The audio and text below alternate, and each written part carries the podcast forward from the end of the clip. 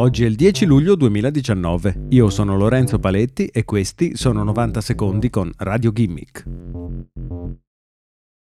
È molto improbabile che l'umanità riesca a raccogliere il messaggio di una civiltà aliena, non sappiamo in che direzione orientare i nostri telescopi e non conosciamo nemmeno quale potrebbe essere la tecnologia utilizzata da un essere alieno per contattarci.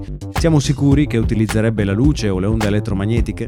E se questo contatto dovesse comunque avvenire, come dovremmo comportarci? A rispondere a questa domanda, cara agli appassionati di astrofisica e fantascienza, sarà il pubblico.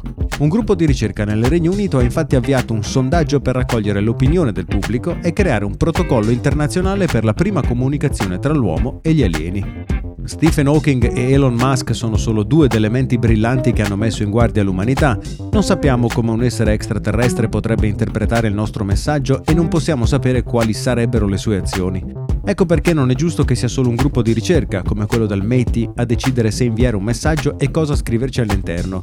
Le tre domande del sondaggio lanciato dal gruppo di ricerca sono semplici. 1. Dovremmo inviare messaggi nello spazio anche se non ne abbiamo mai ricevuti prima?